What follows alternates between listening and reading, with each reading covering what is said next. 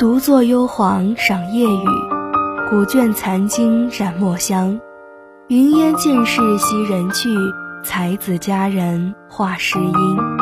琵琶停，骤雨歇，沧海桑田人别离。杨花落，子规啼，明月清风皆是你。诗情有画意，故事传古今。笑看往事浮云。领悟诗词悲喜，再添一盏清茶，让我们走进今天的诗词。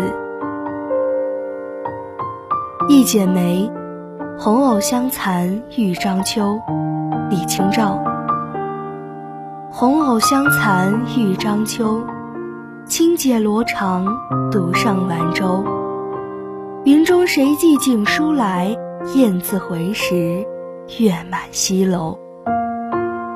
花自飘零水自流，一种相思，两处闲愁。此情无计可消除，才下眉头，却上心头。《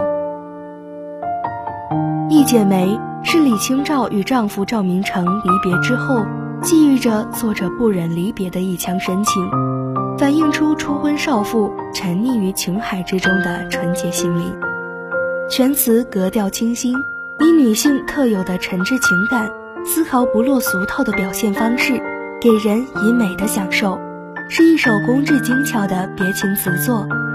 此词是李清照前期的作品，当作于婚后不久，赵明诚出门游学之时。根据题名为元人伊世珍作的《琅环记引外传》云：“易安结离未久，明诚即赴极远游，易安殊不忍别。”一景帕书一剪梅词以送之，这是一首倾诉相思别愁之苦的词。作者在词中以女性特有的敏感，捕捉稍纵即逝的真切感受，将抽象而不易捉摸的思想感情，以素淡的语言表现出具体可感、为人理解、耐人寻味的东西。红藕香残玉章秋，写荷花凋谢、竹席沁凉的秋天，空灵韵极。红藕即粉红荷花，玉章是精美的竹席。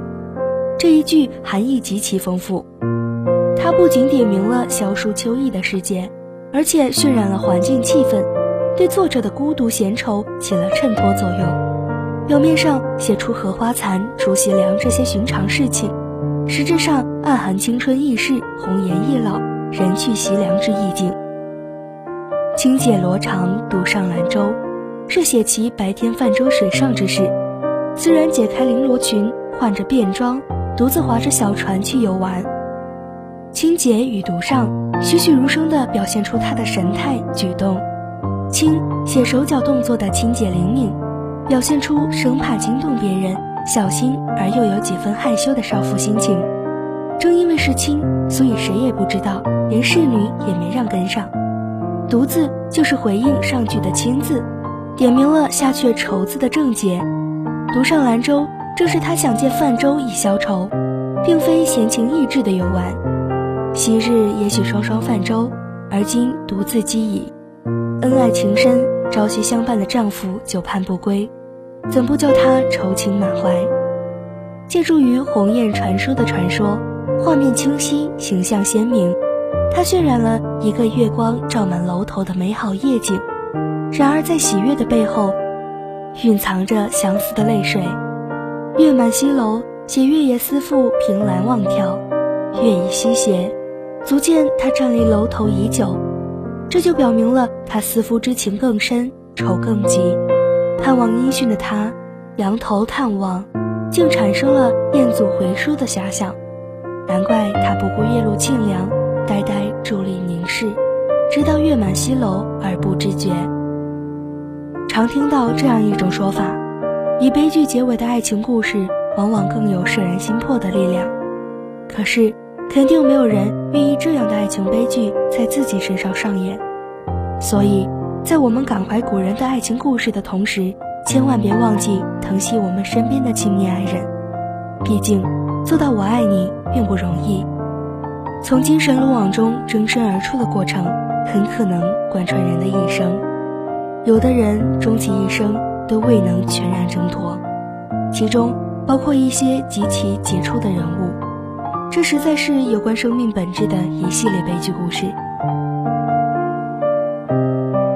天山共色，雅俗共赏，感春秋悲喜，评百味人生。朝云无觅，夜闭书窗，读一纸诗书，弘民族华章。清茶已凉，离歌已响。感谢您的收听，我是主播黄冰瑞。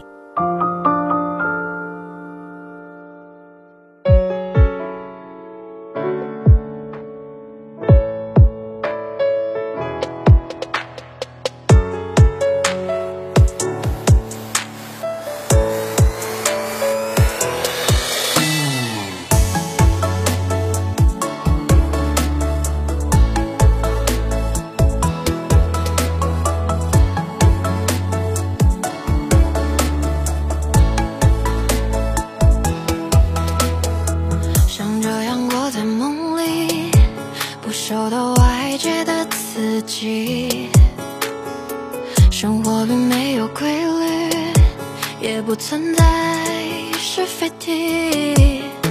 真爱它会一次次煽动你的心，聆听的有点心，无声在靠近，体会着关于彼此之间的话题，名字和年纪不需要小心翼翼，都交集在时光的长廊里谁都想握紧当相遇处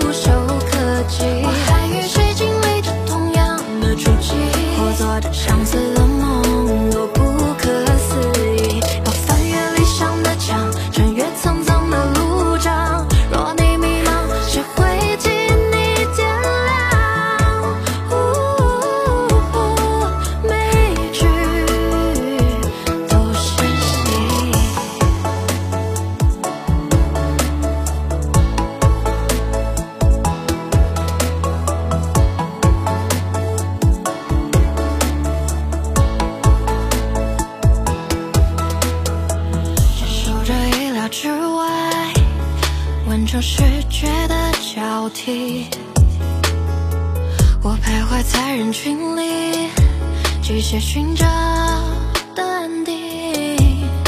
真爱的回忆，一次次煽动你的心，聆听特有的心，无声的靠近，体会着关于彼此之间的话题，名字和年纪不需要小心翼翼。